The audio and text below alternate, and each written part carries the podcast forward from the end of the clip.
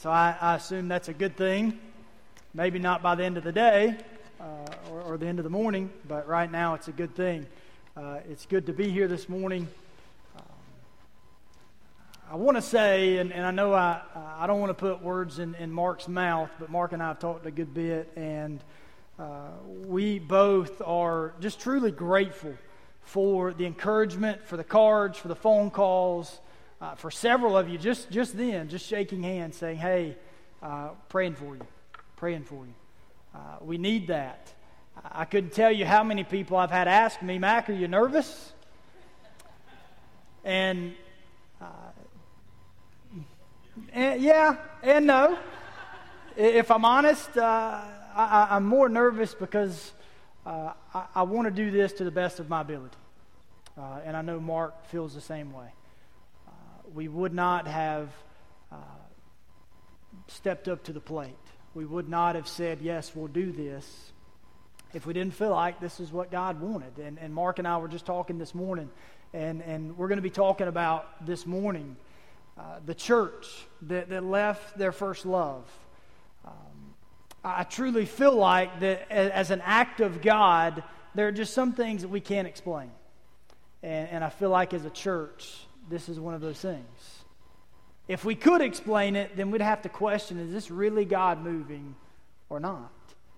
And I believe that what this church is going to be going through, what we are going to be going through as a faith family over the next 4 months is going to be truly remarkable. I hope. I don't know what your rope looks like, but I tied mine to my keys. All right? Some of you might have put them on your dash. You might have put them in your bathroom. You might have put it in your pocket. Whatever, however, works best for you. Let me just go ahead and say, a woman's pocketbook, holy cow. Y'all just saw me with the boys, and there's nothing better than just hearing Graham sing with a choir. There's nothing better than that right there. But Grady was wanting some bubble gum, and so I got into Sandra's pocketbook. There's swimming trunks, there's bubble gum, there's Carmex, there's keys. But she showed me her keychain the other day. She did the same thing, and her rope is just frayed. It's all the way down to here. And I went, you know what? I'm not going to let mine do that. So I took a lighter, like one of the lighter things, and burn the end so it wouldn't do that. Now, it looks kind of rough. It looks burnt, but that's okay. I hope that each day, not just once a day, but every time you see this rope, you're praying for our pastor and his wife. You're praying for the influence and the impact that they're having over in Tanzania. I hope also, I had somebody that came by Mark's office and we were talking. I've had several people do this. They said, hey, we not only picked up one, but we picked up two. One to pray for Kenny and Lynn, and one to pray for you and Mark. That means a lot. That means a lot. Some have said, when I look at my rope, I not only pray for Kenny and Lynn, but I also pray for you and Mark. We need that. I was doing a project lately. I was walking through Lowe's. I saw Sean and Christy, and they were walking out. I was walking in, and I just said, the projects just seem to be piling up for me. School starts tomorrow. My mom's a teacher, and Sandra had this just incredible idea to build a reading nook for my mom's classroom. Here was the catch. I was to build the reading nook. So yesterday I spent part of my day working on this reading nook, and my mom was talking to me about this transition. She said, Mac, how are you going to have enough time to do all of this? And I said, Mom, I'm no busier than anybody else. It's all about priorities. But listen, I understand that I'm not in this alone. This isn't a Mac show. This isn't a Mark and Mac show. This is about the Lord Jesus Christ and what he's going to do through this entire experience. And so that's what I'm excited about. Believe me, we didn't sign up for this. We didn't ask for this. But we know this is what God's doing, and we believe that this is where God's invited us to be a part of his work. And so that's what we're excited about. We're going to be talking about this morning the church of Ephesus. And this whole idea of and this whole topic of remember me. Remember me. in this letter that John is writing through the leading of Jesus Christ, writing to the church of Ephesus. I'm excited about this. I hope that you're challenged. I hope that you're encouraged. I hope you're inspired by this letter. But I want to pray before we read God's word. God, thank you so much for this opportunity this morning. Thank you for your word. Thank you for the privilege that we have, not only to read it, but God, to learn from it and to live by it. God, we're grateful for this place, and help us to truly understand the meaning behind this holy ground and the fact, God, that we are standing in the presence of Jehovah. Father, may it not be anything, be completely and totally about you. God, have your way, have your will in this place this morning. In Christ's name, amen.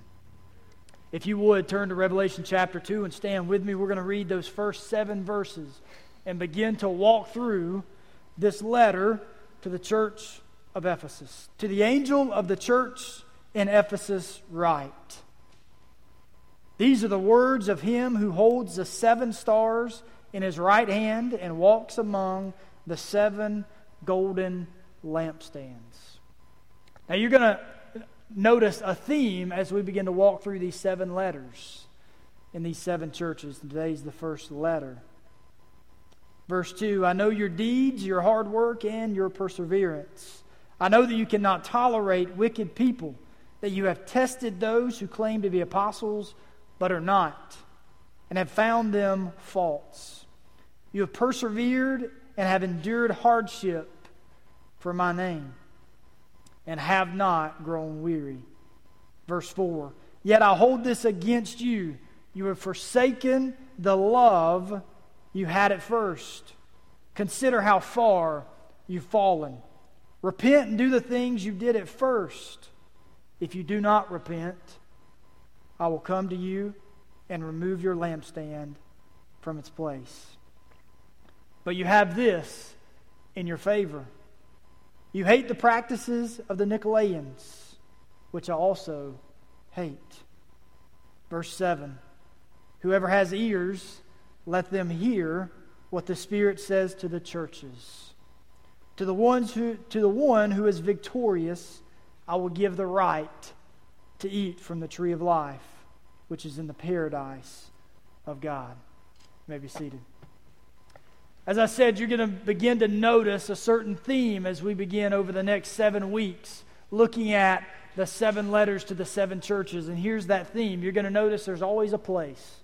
There's always a church that this letter is written to. It's always given to an angel of the Lord. Now, there's some speculation out there. Is this a true angel, or is this just a messenger sent by God from the church? Is this a leader of the church that this letter is getting to, or are given to by John as he's writing on the Isle of Patmos? Now, John is sent about 60 miles or so to an island away from Ephesus, away from all of these churches, out on an island, a secluded island, where Christians were taken and persecuted for their faith. And this is where John is when this letter is written.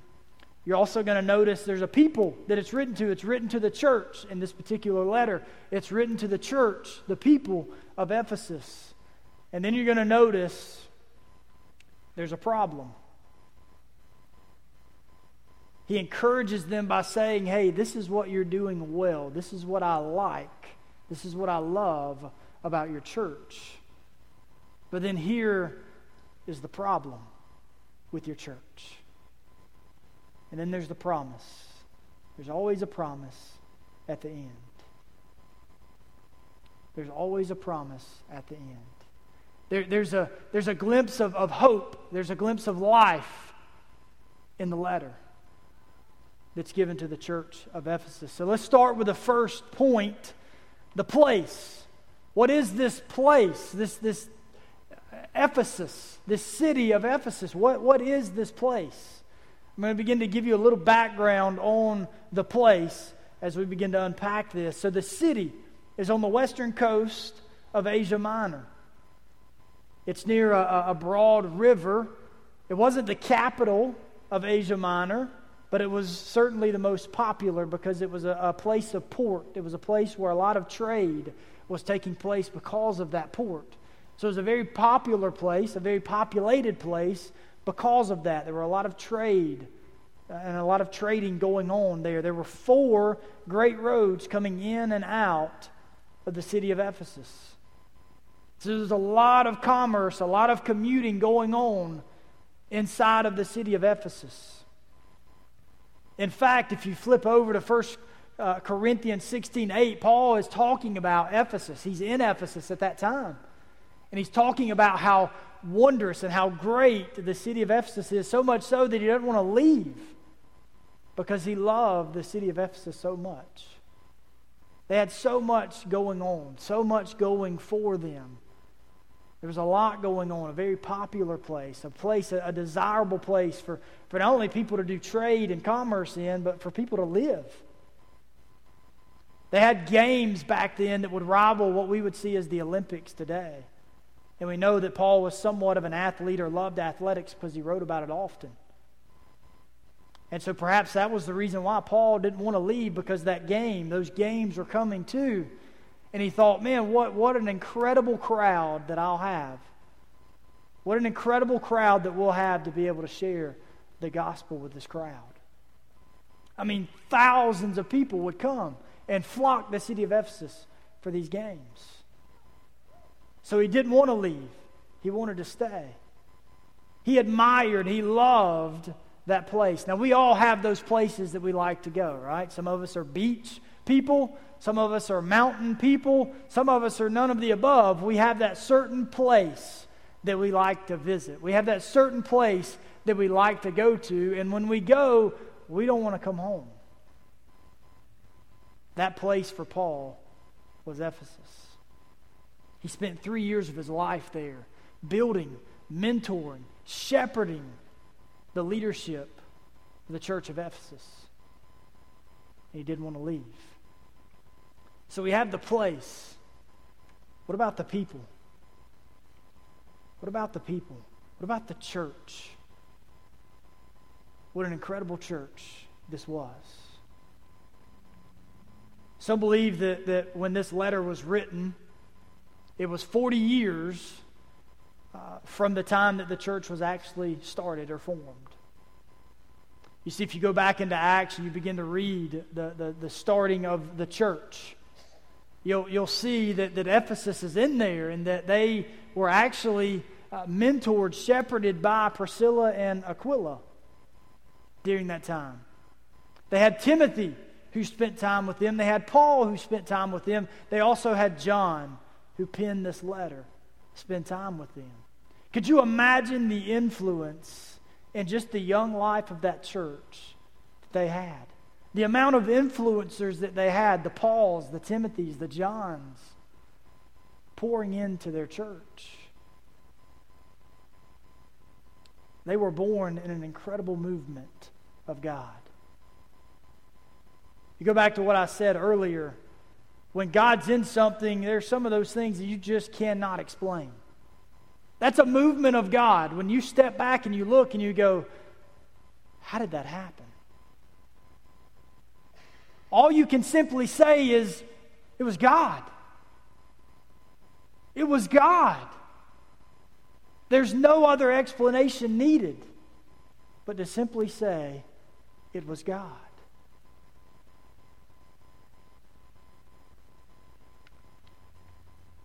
He says in verse 2, he says, I know your deeds, your hard work, and your perseverance. I know that you cannot tolerate wicked people. You've tested those who claim to be apostles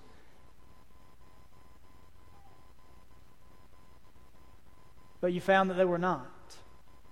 You know, I ask this question to our youth sometimes. There was just a truck that went by.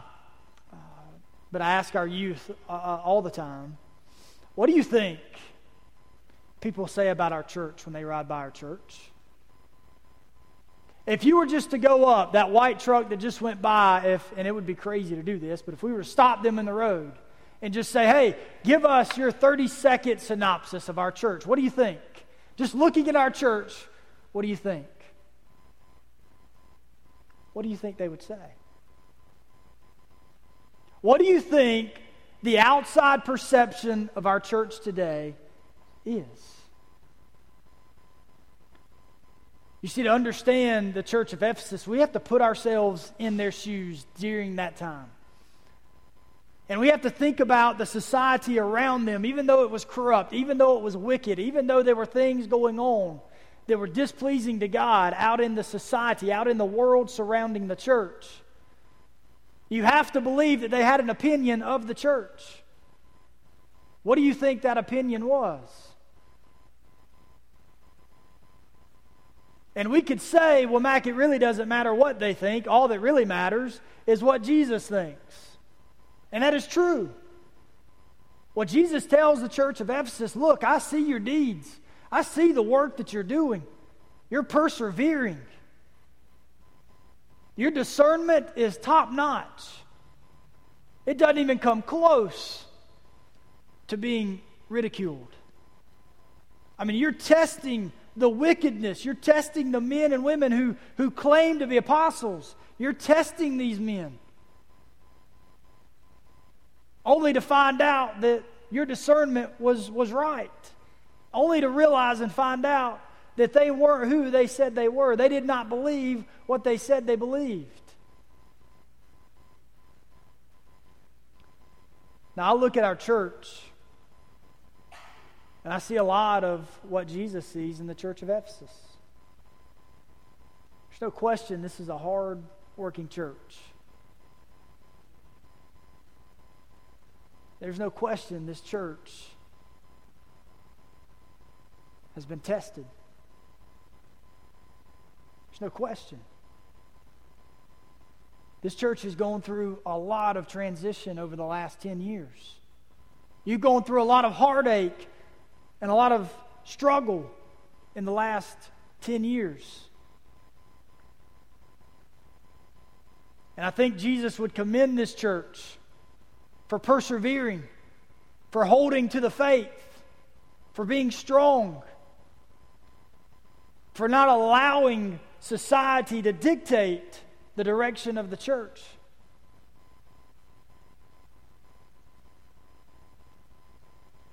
Sandra and I were having this conversation the other day. We were talking about growing up and the church that she grew up in and the church that I grew up in. And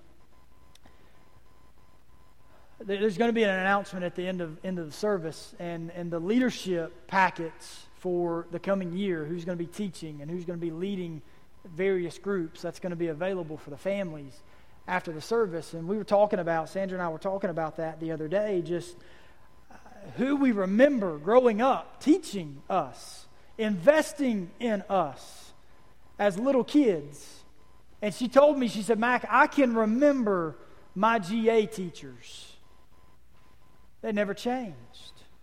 It was the same GA teachers her entire first through fifth grade life.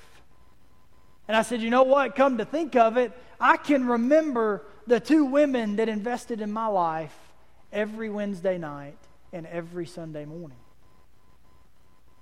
One's gone on to be with the Lord, Miss Daisy Dean Cleveland. If any of you guys know the bookstore that used to be in downtown Seneca, Miss Daisy Dean Cleveland taught me growing up.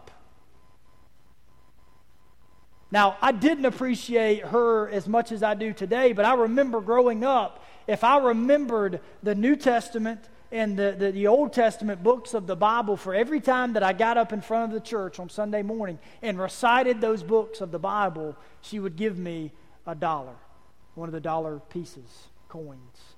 Oh, how many of those I collected. I loved that lady. Not because of the money she gave me, but for the time and the energy that she invested in me. The other one was Miss Betty Spearman. Miss Betty Spearman still attends the church that I grew up in. She's still investing in the lives of our kids. And she's in her late 70s, early 80s.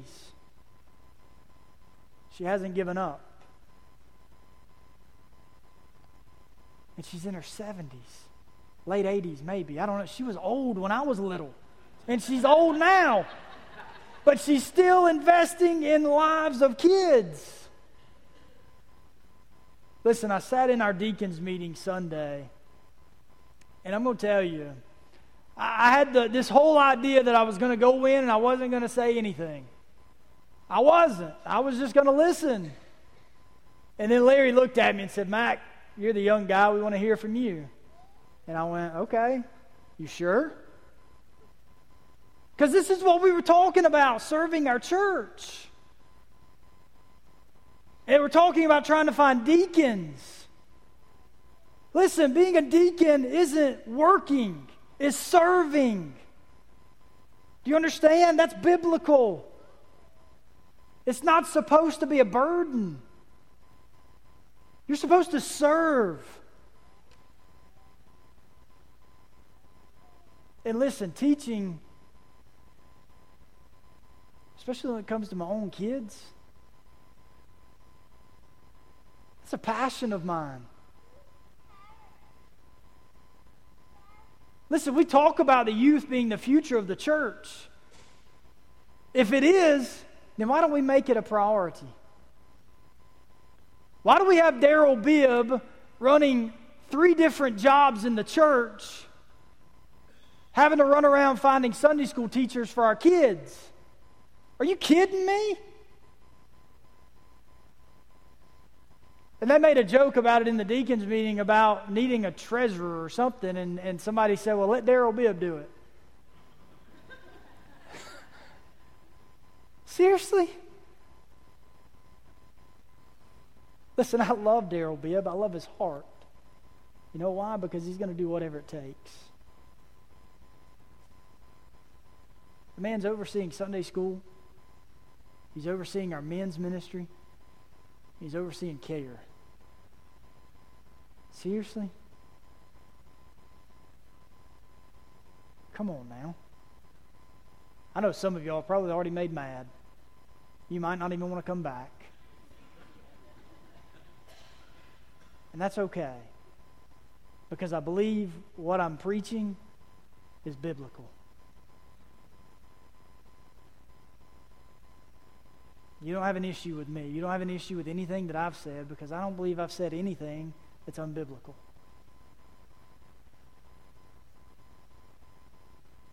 What Jesus is saying here is, I see your perseverance. I see your hard work. I see what you're doing. And it's all good. It's all good. Listen, being a part of a church isn't easy. Serving in a church isn't easy. It's hard. You know why? Because you're dealing with people. You're dealing with people. And you know what? People can be difficult sometimes. I can be difficult sometimes. I get that. So Jesus kind of lifts them up and he says, I see this. I see what you're doing. It's great. Keep fighting that good fight. But here's the problem. Here's the problem.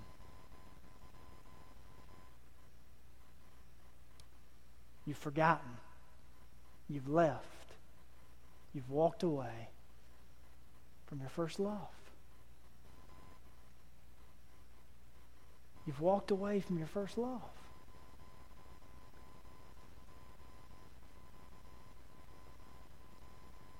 I told you, my mom asked me yesterday, she said, "Mac, how in the world do you have enough time in the day to do what you do?" I told my mom, I said, "You know, it's no different.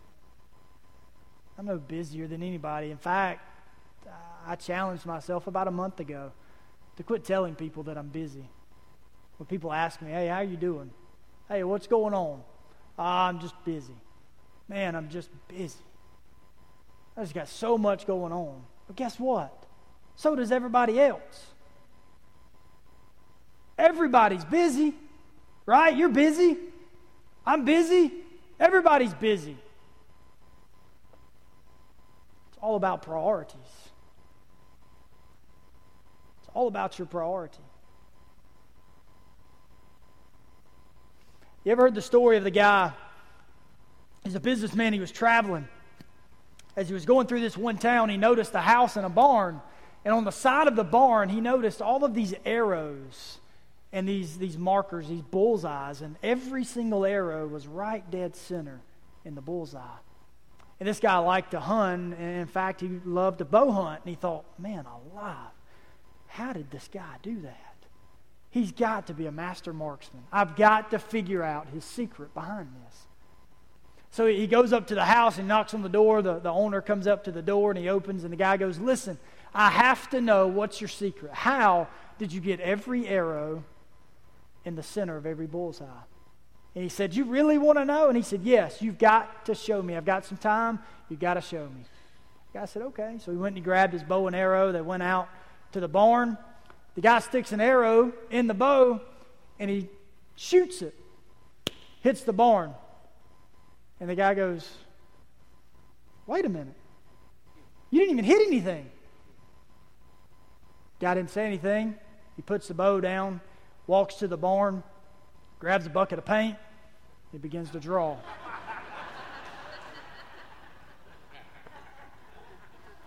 He said, you see, that way I hit it every time. You know, that's the way sometimes we tend to live our lives. Seriously?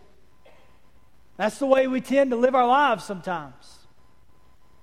Aimlessly walking through life.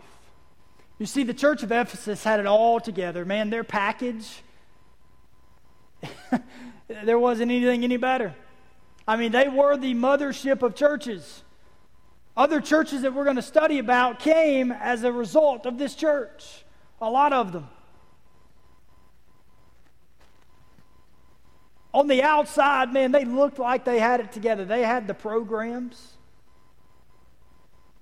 They had the ministry going on. They had the leadership. They had it all. And listen, I just want to clarify. When it comes to our kids, I'm not just calling out that aspect of our church. I'm calling out students. I'm calling out adults. When it comes to our men's ministry in WMU, when it comes to those teaching our youth, all of those things are important. But listen, if we get into the shape of the church of Ephesus and we're just doing these things because that's the way we've always done it, we become mechanical. Some of you probably recognize this morning, we haven't had announcements yet. And we haven't. It says on your worship guide that we're going to, and we were supposed to at the beginning, and that was my fault because I didn't communicate that very well. But we're going to move announcements to the end of the service. Did you not feel like we got to this part a lot quicker? And we just kind of geared down, right? But see, you see what I'm saying? We become mechanical. We become, instead of being the church, we just tend to just go through the motions of acting like the church.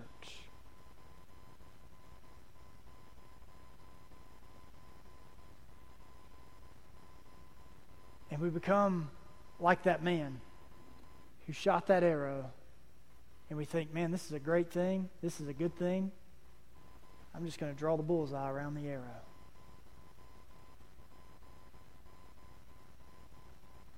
I truly believe God's at work in the life of this church.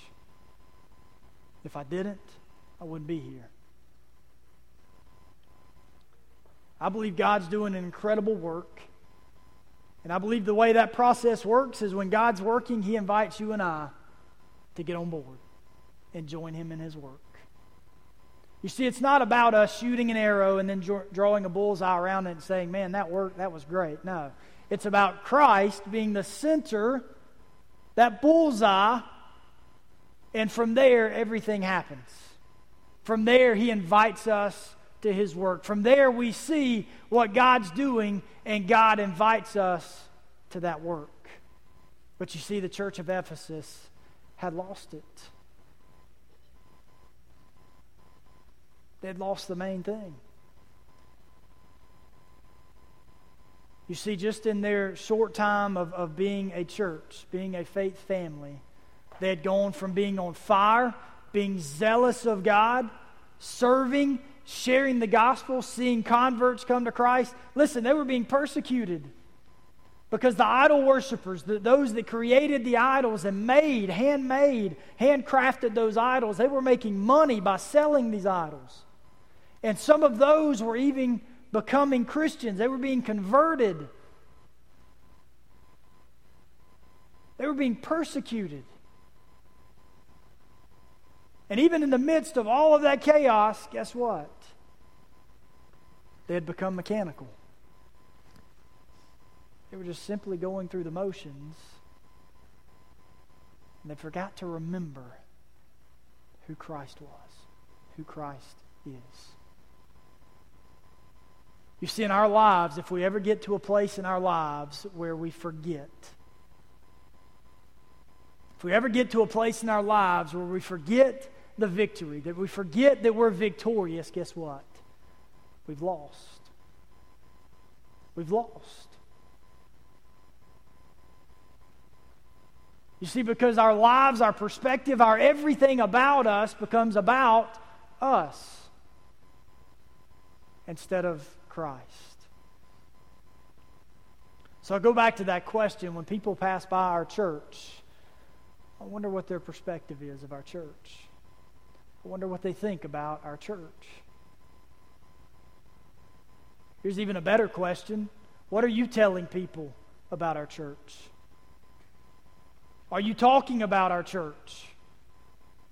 Do people know, other than reading our sign, that our pastor and his wife are in Tanzania for 4 months?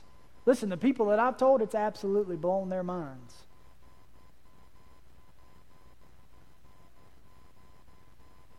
Are you telling people about our children's ministry? Are you telling people about our student ministry? And you're going, whoa, wait, Mac, I don't even have kids. I'm not even involved in the children's ministry department, or I'm not even involved in the student ministry department. So what? You're a part of this church. You need to be telling people about it. You need to be telling them about Sunday mornings, Sunday school. You need to be telling them about Wednesday nights and the mission friends and the GAs and the RAs. You need to be telling them about these things.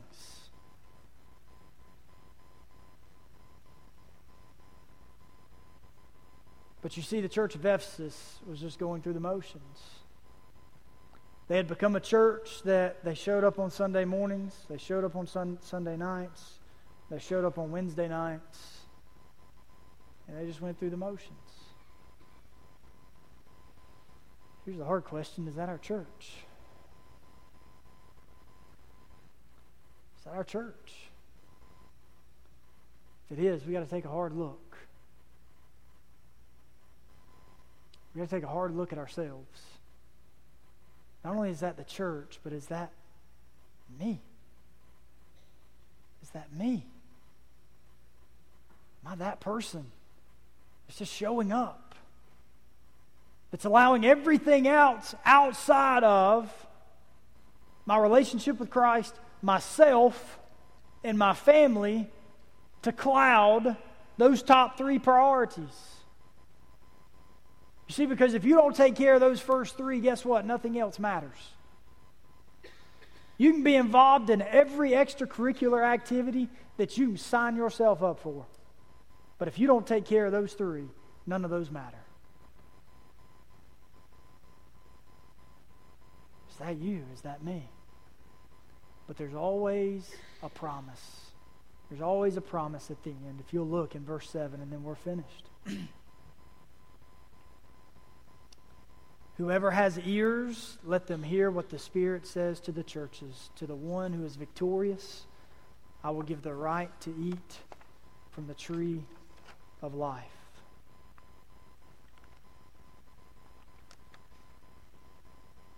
Which is in the paradise of God. Let them hear what the Spirit says to the churches. Listen. An ignorant church is a church that doesn't listen. You hear me? An ignorant church is a church that doesn't listen. Y'all have heard the old saying, there's a reason why you have two ears and one mouth, right? Sometimes we just got to shut this so we can let stuff go in and process it. Listen, the church of Ephesus, this is a real church. You understand? This is a real church. This isn't some fairy tale. This is a real church that Jesus Christ is communicating with. And as relevant as this letter was to the church of Ephesus, it is relevant to the church today. And he says, listen, remember me. I told Mark this morning, and I'll just go ahead and tell you, the day that I don't have time to cut my own grass is the day that I'm too busy. Y'all hear me? The day that I don't have time to cut my own grass is the day that I'm too busy. Because I love cutting grass. I love it. So if you come by my house in 2 or 3 weeks and it's not cut, then you know I'm too busy. Somebody please stop and cut it for me. All right? Hopefully that won't happen. All right? Are you listening to me? The church of Ephesus.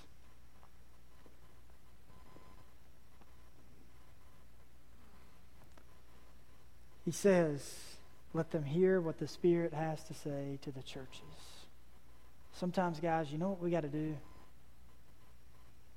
We get so routine, we get so mechanical that sometimes we just got to stop. We just got to stop. Sit and listen.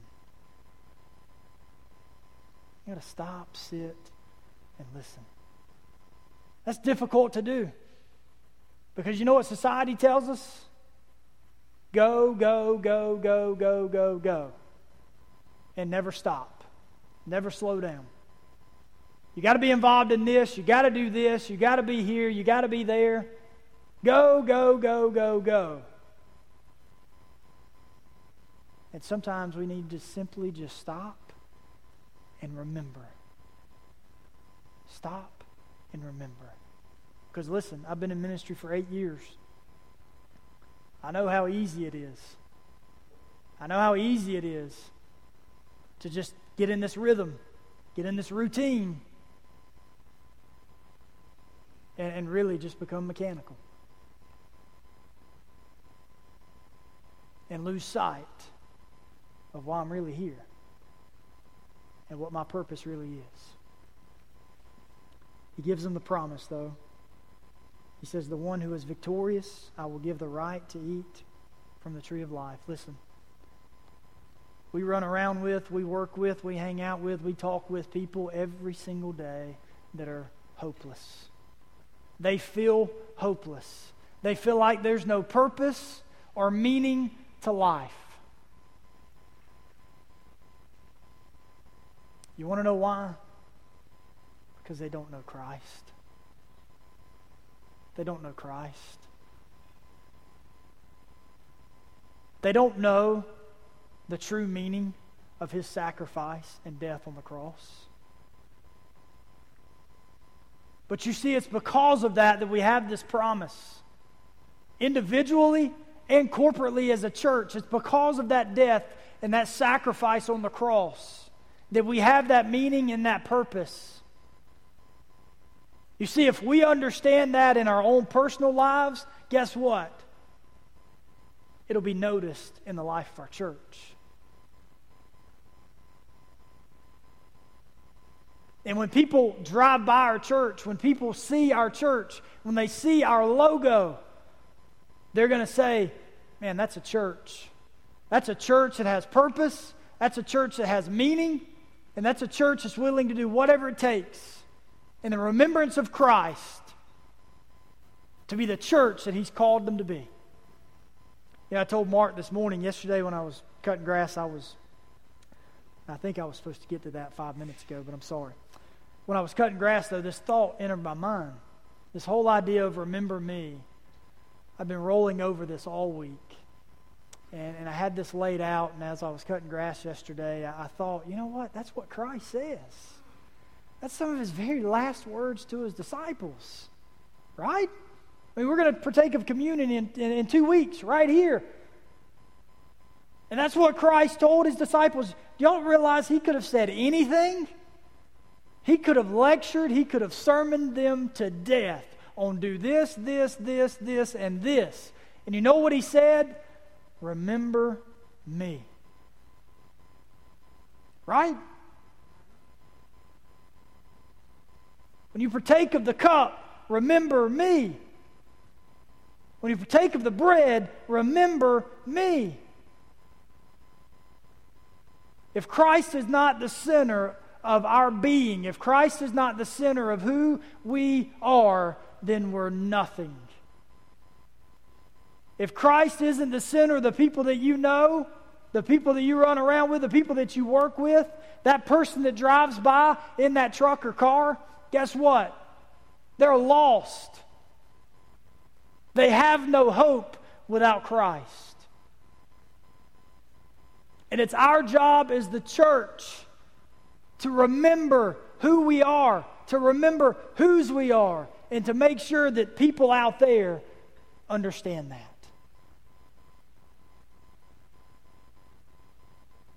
And that we're not a church just simply going through the motions. That's not who God called us to be. Listen, God didn't call us to be Clearmont. He didn't call us to be Westminster Baptist. He didn't call us to be Calvary. He didn't call us to be any of those other churches. He called us to be First Baptist. Do you understand that? The minute that we look outside and go, well, they're doing this, they're doing that, they're doing this, they're doing that, why can't we do that? We've lost sight. Listen, we've got to follow Christ. And remember that He is the reason. He is the key.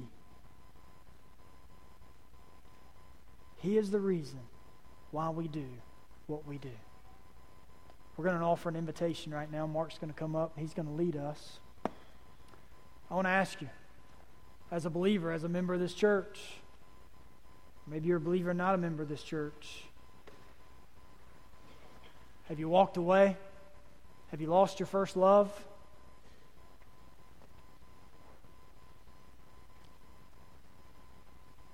Or maybe you're not a Christian at all. Maybe you haven't accepted Christ.